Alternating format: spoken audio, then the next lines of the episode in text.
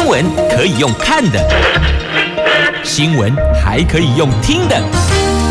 亲切的早安问候，专业的新闻分享，欢迎加入美英主持的 News Online，说新闻给你听。亲爱的朋友，台港后打开后，大家好，我是美英，我是谢美英，落雨啊啦，白天夜晚都是下雨天，其实从昨天晚上就开始飘雨了，对吧？那么今天看到了，出门的朋友感受到了。雨天来了，今天白天晚上弄得落后啊！我们来看看今天四大报的四则头版头条，分别是《经济日报》：车用晶片恐怕会掀起砍单潮，这大摩示警的缺货变过剩。你看，本来说是 m a b e 订不到，但现在告诉你太多了，车用订单恐怕因此掀起了。砍单潮，好，联合报，美国、中国的国防部长大谈台湾，奥斯汀呼吁避免破坏稳定，而魏凤和重申核心利益中核心，所以你看这两个人，一个。讲城门，一个讲城墙，什么时候才会有共识的？《中时报》头版头条讲的是最近这两个星期的确诊致死率，台湾是全球第三高，选择性发布有利数据，蓝营立委批指挥中心美化防疫，就是要救。民进党的选情，那专家则说，确诊黑数失真，死亡数下降缓慢，反映国内的真实疫情。自由时报头版头条：我国的上校就军人哦，我国的军人，而且是官拜三朵花梅花三朵梅花上校，竟然穿着军服。签下了中共的投降承诺书，当他们的内应，一个月收四万块。这个承诺书允诺，一旦两岸发生战争，他会在自己的工作岗位上尽最大能力。为祖国效力，就尽自己能力为祖国效力。这位当共军的内应，这位是陆军的陆军的步兵训练指挥部的作战发展室的主任级哦，主官拜主任级，就是三朵梅花了。那么还有图有真相，还拍照喂，因此具体求刑十二年，好，就是在今天自由时报头版头条，所以你看到这样子，你觉得还有什么仗好打吗？朗东银传后噻，里边也买好了内应，你说这能打吗？确实，美国的国防部长讲到要避免破坏协定，那要力求台海两岸的和平，才能够稳定发展呐、来，接着我们来看的是《中国时报》头版头条的新闻，来看一下这两个星期的确诊致死率。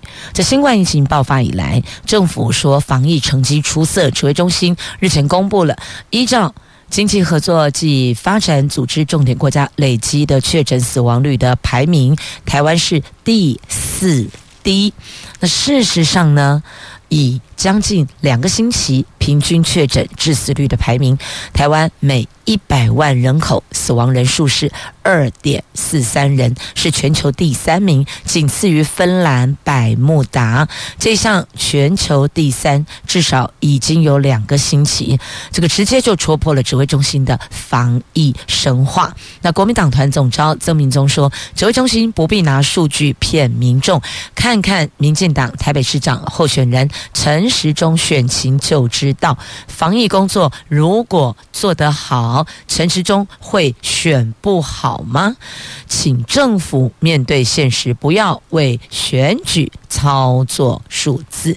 那昨天本土确诊新增一万八千一百五十例，前天确诊数还创下七个月来的新低。那指挥中心说，疫情持续的走缓，不过根据。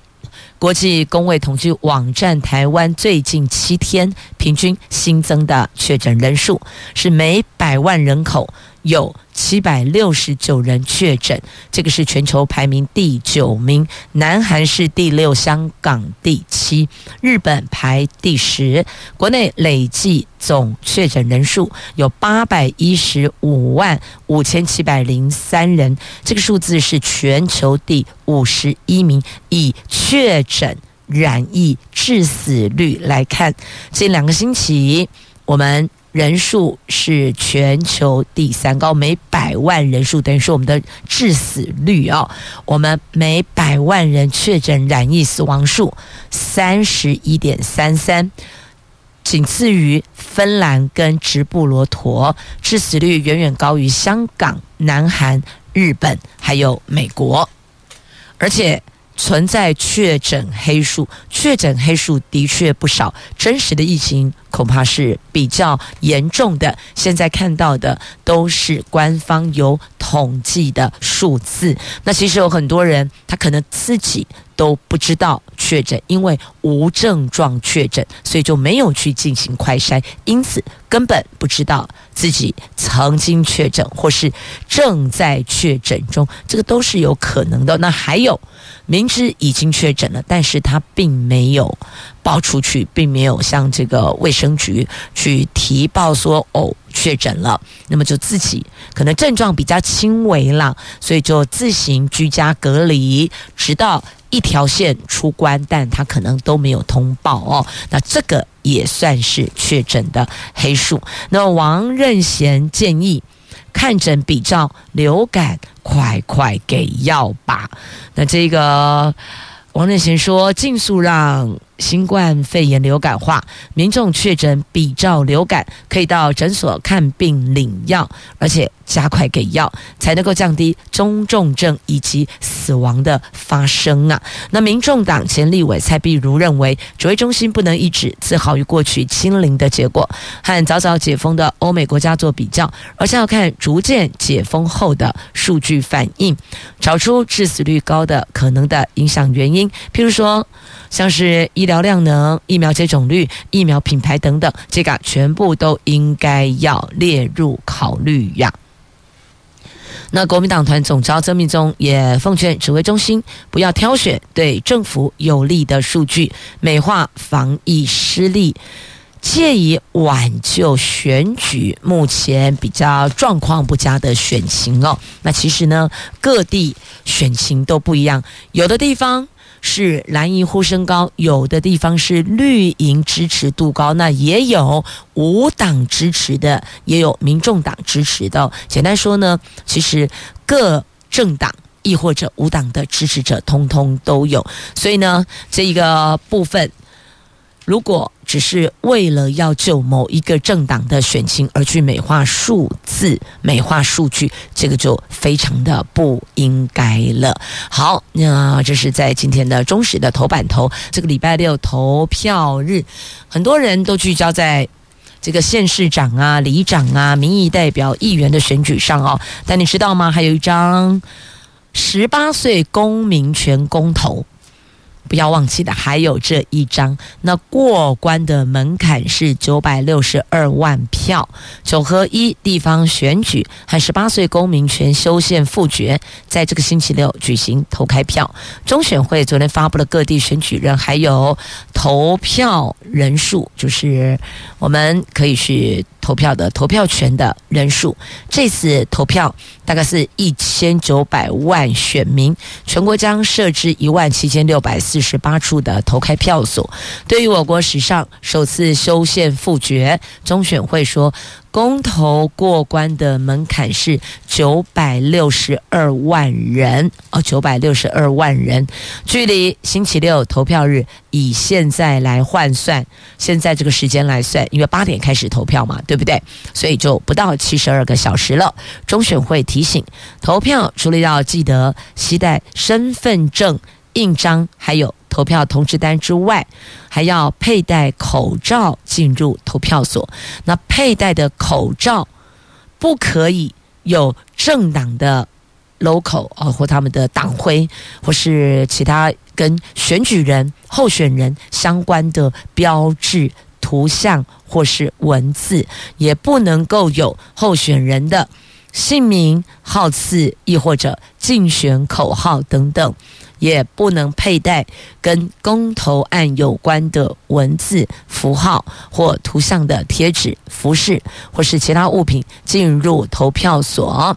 那么，如果如果有违规行为，他们还是会就提报的哦。所以特别提醒您，大家可能比较会忽略的是口罩的部分。许工没出门啊。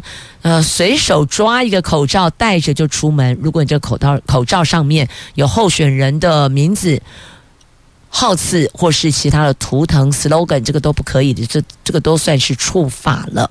请大家告诉大家，尤其家中的长辈哦。所以听众朋友，如果你有听到这一段的话，务必回家去提醒家里的长辈，这个部分要特别留意，不要戴了这样的口罩，结果被提报，那就不好了。本来是开开心心要去尽公民的责任，结果因为口罩误戴啊，误戴了跟这个选举相关有图案、有图腾、有标志的，所以。选举那一天，记得你就是戴素面口罩就好。什么昂啊桃图案、号次、号码、数字，通通都没有的素面，那可能会比较稳妥一点点吧。你就提醒家中的长辈啦。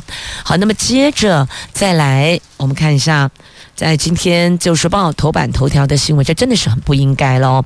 这一位是现任的陆军步兵训练指挥部的作战研究发展室的上校主任研究官向前向德恩，他签下了投降承诺书，允诺中共一旦两岸发生战争。本人会在自己的工作岗位上尽自己能力为祖国效力，而且收取了每个月四万元，总共五十六万元的内应费。昨天，熊检侦结以贪污罪将他起诉，而且向法院具体求刑十二年，褫夺公权，以儆效尤啊！真的是很不应该，明明是我们这里的，写来架杠哎，中华民国的这个国民穿的是中华民国的军服，可是呢，却向对岸签下这种一个月四万块投降承诺书。第一个，军人怎么可以违背对国家的这个效忠忠诚呢？第二个，你怎么那么廉价呀？每个月四万块就同意？把自己卖了，把国家给卖了。那金门地检署今年中是接获检举，展开追查，而且发现了哦，这个相关人等，然后呢，在抽丝剥茧，一个一个往上抓，又找出了一个叫做邵维强，他以利诱的方式接触多位高阶军官呐，而且这位目前曝光的哦，上了媒体的向德恩，他说。又不是只有他一个人签，他看其他高阶军官都签了。他才签呐、那调查局说明，这邵维强跟向德恩还有另外一个中间牵线的哦，跟相关人的一名女子啦，手机都经过数位监视，取得重要数据、数位证据后，移送检察官侦处。好，这个是自由时报头版头条。还是那句老话，没有国怎么会有家呢？不管谁签了。你要对摸着自己的良心，对自己的国家效忠，怎么会是长官签了你就跟着签呢？那长官如果去做的其他的事情，你要不要跟着去做呢？长官如果把他身家财产都捐出来，你要不要跟着捐呢？所以说啦，这个什么叫做长官签了我才签，这是不对的哦。你效忠的是国家，怎么会是效忠你那个长官呢？长官都会调整位置。所以我们要效忠的是我们的国家，阿内有了解不？唯有国家才是长长久久的，每一个人生命都会走到尽头。记得效忠的是国家呀！好，我们来看看谁在刷刷存在感呢？来看《联合报》。头版头条的新闻，这美国的国防部长跟中国国防部长两个人大谈台湾啊，你两个公问啊，结果我们没有与会，不觉得很妙吗？这美国国防部长奥斯汀在二十二号跟中国大陆国防部长魏凤和会谈，奥斯汀重申美国支持一个中国政策，强调台湾海峡和平稳定的重要性，呼吁大陆要避免对台湾采取破坏稳定的行动，而。魏凤和则说，台湾问题是中国核心利益中的核心，是中国美国关系第一条不可逾越的红线，任何外部势力都无权插手干涉。所以听到了，他们态度是很强硬的，就等于告诉美国，你不要再来插旗这里，你不要再来插手管。两岸的问题了。那美国国防部发言人他在会后声明提到，奥斯汀重申，在台湾关系法、美中三公报还有六项保证的架构下，美国依旧。维持长期承诺的一个中国政策，那强调台湾海峡和平稳定的重要性，反对片面改变现状，而且呼吁中国要自治，避免对台湾采取进一步的破坏稳定的行动。不过呢，你说你的，他回答他的，因为魏凤和重申他所回答的，他所讲述的内容啊，就是习大大所说的。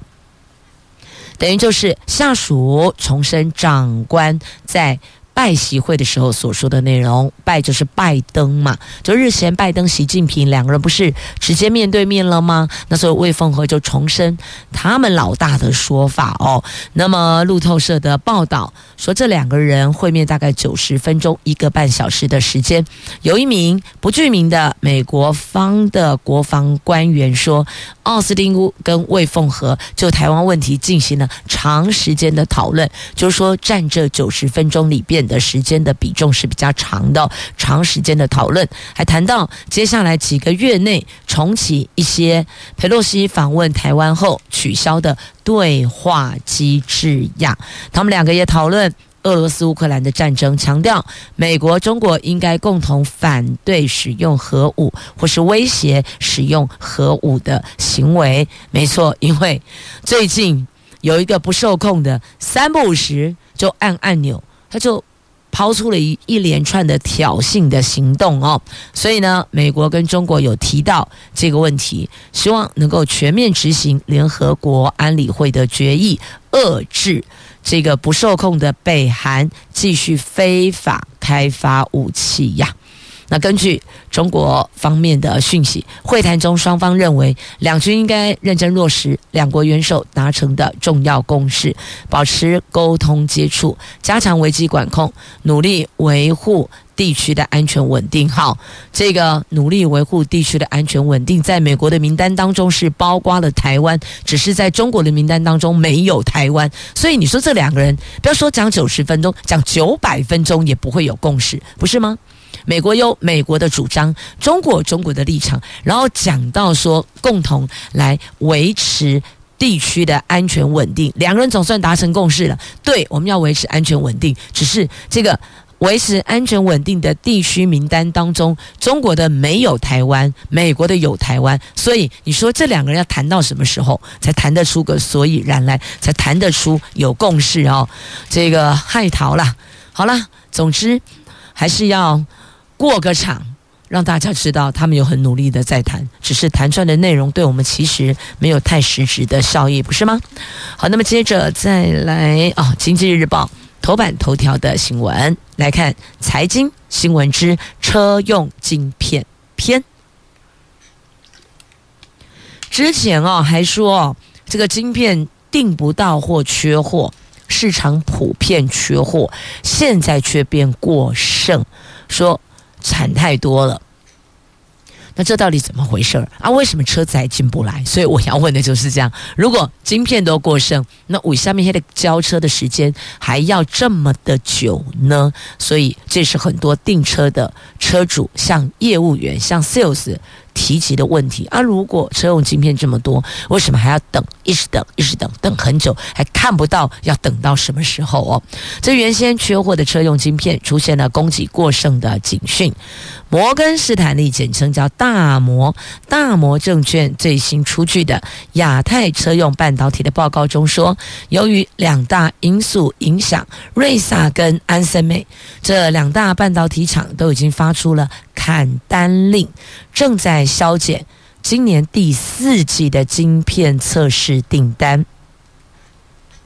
而造成了这个大厂发出砍单令的两个因素，两大因素。第一个，台积电第三季车用半导体晶圆产出年增达到百分之八十二，比疫情之前还高出了百分之一百四十。第二个，大陆电动车销售量转弱了，占全球电动车大概五成到六成，使得车用半导体目前已经足额供给，砍单潮正开始发生中。所以等于呢，这个砍单 ING 的概念啦，也因此知道了为什么缺货变过剩，原因就是这两个，一个是。台积电的产能拉升，那另外一个是大陆电动车销量减弱，所以你看这内外夹击就会有这样的一个状况哦。好，再来我看一下外资借外币可以拿台股来抵押，尽管会松绑的，可以用股票担保，向境外金融机构融资，这个有助于稳定股市的价。量价价格量是数量啊、为了稳定股市，避免外资动辄就把台湾股市当作提款机，金管会昨天宣布了准许外资拿台湾股市股票抵押，跟境外金融机构借外币。用这个来因应海外资金需求，或是继续的回潮，而这个举动可以减减呃这个缓解外资缺钱的时候大砍全指股，造成台股大震荡的情形。所以呢，这么做算起来是有助于稳定台湾股市价格跟数量，就稳定台股价量，也可以吸引有续航力的外资持续的投入台湾股市。好，这是在今天《经济日报》头版版面的新闻。来，接下来哦，我们要来看的是这两个跟选举有关的，在《自由时报》头版头条，来看一下。这个县市长候选人签下拒降书，拒绝投降哦。这是在今天自由头版版面的新闻。台湾本土社团发起签署“捍卫台湾绝不投降”承诺书的活动。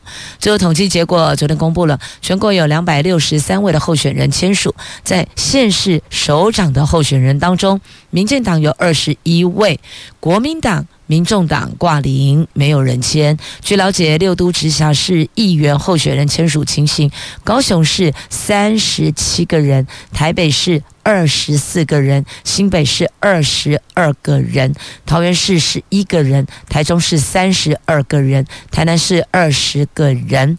那总共有一百四十六个人签署。那台湾制宪基金会说，这个承诺书是一面照妖镜，那么要让所有的候选人捍卫台湾不签投降书。这个投降书，它其实是跟《旧时报》今天头版头条的这。位国防部空军，应该讲就就呃陆军不是空军哦，老师把它看成是空军，陆军穿着陆军军服的这个上校签的投降承诺书，两则做呼应哦，所以这个承诺这个。绝不投降承诺书，如果他是把它抛出来，那或许有更多的一般的国人也可以参与。我觉得这也是一个挺好的哦。如果把它变成是一个全国国人朋友，不要只限定是候选人。我觉得，因为捍卫国家。每一个百姓都有责任，那么应该是开放出来大家签署的。因为有候选人说他根本就没有被询问到要不要签这个承诺书，他根本就不知道台湾制宪基金会有发起这一个签署拒降书哦。所以如果讯息可以更更全面，或许签署的人数会更多。这。站在你要办这个签署活动的立场角度来看，何尝不是一件好事呢？因为办这个签署，就希望更多人认同嘛，寻求多数决，所以应该消息要更全面哦。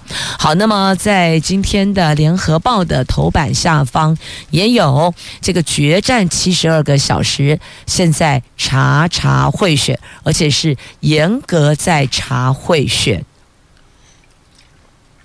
蓝绿各有主张，蓝云说要防澳博骗选票，绿云则释出利多来抢票。好，蓝绿现在这个抢票是抢得满天飞呀、那司法则是大力堵住买票。但我必须要说，这个勾扎喜尊的买票行为跟现在的买票绑桩的方式是不一样的。像现在就锁定特定的对象，有前金后谢，你要怎么去绑呢？你要怎么去抓呢？他只要这个买票前没有下到。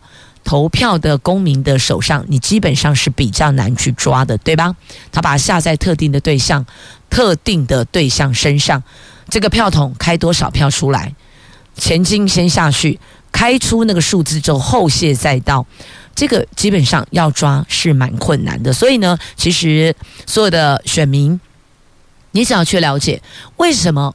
有人来向你拉票，来向你推荐，为什么要推荐这个人？他做了什么事情？你只要往下问，问清楚。如果说不出个所以然来，那么或许也或许或许了哦，会不会有可能？有可能他就是在帮特定的人，反正毛起来前金后谢，这都有种种的可能性啊。那司法在查，如果让他拉到了一条线，这整个拉出去是整串的违法。事情千万别做，不能卖票，不能买票，所以很多人都忽略，以为只有买票有罪，卖票也有罪呀、你把你自己的票卖出去，这个也是触法的、所以提醒大家，为了更美好的明天，为了我们的社会国家能进步，一定要选贤与能，选出最优质、真的有认真在做事的候选人，不管是县市长、乡镇市长。县市议员、呃，乡镇市代表或是里长、村长，意思都一样的哦。好，这个是提醒大家，手中这一票非常的宝贵，关系着我们未来的进步跟发展。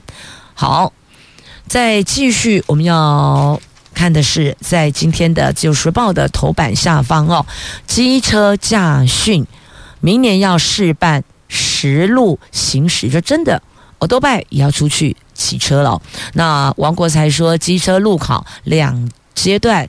来实行机车驾训班纳入实际道路行驶，预计明年上路试办。交通部长王国材说，机车路考精进分两个阶段，第一个阶段补助上驾训班，而且在驾训课程增加实际的道路行驶训练，预计明年上路。第二个阶段是将实际道路考验纳入考照制度，公路总局正在研拟相关的方案。那王国才说，刚考领到机车驾照的十八岁到二十四岁的年轻人，每一年死伤严重。分析刚考完驾照上路的时候，对复杂的道路根本就还不熟悉，有必要新增路考。但是考汽车驾照的时候，主考官能够坐在副驾驶座，而机车路考的时候，主考官是要跟车还是？有其他的方式执行，这个细项都还要再研究。最终的目的就是要让年轻人提升道路风险认知，精进国内交通驾驶的文化。那么，选择适当的驾训班试办，最终把它纳入路考。的确，在考场里边考，跟出来外面险象环生的。如虎口的马路，那个状况、心态跟紧急应变绝对是不一样的。所以呢，如果增加路考，假设是在安全的前提之下，我们做好了安全防护，那或许也是一个可行性的这个考项考题内容，就跟开车一样，汽车要出去道路驾驶要记分，意思是一样的。另外，实际的道路训练还要搭配保险制度，学习驾照资格，还有确认教练要跟车还是如何处理，确定这个。在道路路考的部分，它是 OK 的，是没有踩线的哦。怎么去判断啦？那增加道路训练之后，可以预期驾训班费用会增加，会朝向政府补助一些消费者自行负担一点的方向去推动。不过细项都还没有律定哦，完全都还没有律定，这个区块还要再讨论。所以呢，目前大概方向是明年试办，游戏规则确定之后。对外公告公布之后，就会上路了。好，这个在今天《自由时报》头版下方来看看啊，这沙乌地让阿根廷哭泣了，世界排名五十一的。沙地阿拉伯在卡达世界杯足球赛小组赛首战二比一扳倒世界排名第三的阿根廷，终结了阿根廷在国际赛场连续三十六场不败的队史纪录，也是史上第三支扳倒前世界杯冠军的亚洲球队。二比一，世足大爆冷，沙地让。阿根廷哭泣啦！好，那么接着再来看这位台湾的小将，他是洪星宇。昨天在波多黎各举行的二零二二的。世界青少年九号球赛啊，九号球锦标赛女子组赛事，她从败部复活，一路过关斩将，最后在决赛九比四击败了南韩的金慧玲，也是史上第四位在世青女子组夺冠军的台湾球员呐。好，那边世足赛阿根廷哭泣了，我们这儿。青少年九号球锦标赛，我们开心了，因为我们的台湾小将来自庄敬高职的洪星宇把冠军拿回来了，这是史上第四位。在世青女子组夺冠军的台湾球员，掌声鼓励鼓励。好，你们觉得哦，这一趴没有了选举相关话题，觉得心情好像这个一边紧张，一边又觉得开心哦。紧张是刚世足赛的部分哦，因为有人是比较欣赏阿根廷队，有人在欣赏沙乌啊沙地阿拉伯队。好，不管各自就有都有自己所欣赏的球队，那各球队也都有自己的球迷粉丝，无所谓。运动场上有胜有败哦，这个有赢有输，这个兵家常事哦，其实跟选举也是一样的哦。所以，我们选民调整一下心情。刚刚听了我们这洪星宇台湾小将拿回冠军，我们也是很开心的。那么接下来呢，还有这个从新竹新丰到桃园新屋的双星自行车道，也是让很多铁马族超。愉悦的，这新竹县府斥资七千五百万打造的连接到桃园市新屋区的双星自行车道完工后，铁马族就不必绕道，你可以一路骑骑骑，欣赏海岸线风光，安全又便捷，你也不用跟大车争道，这不是挺好的吗？好，所以有时候让自己的。视野、眼界调整不同的角度观看、收看不同的风景，心情也就会跟着有所调整了。好，选举台湾九合一最后三天了，礼拜六投开票之后，礼拜天大家都要恢复日常喽。骑骑自行车也是挺不错的选择呢。节目最后分享给您，我们明天见。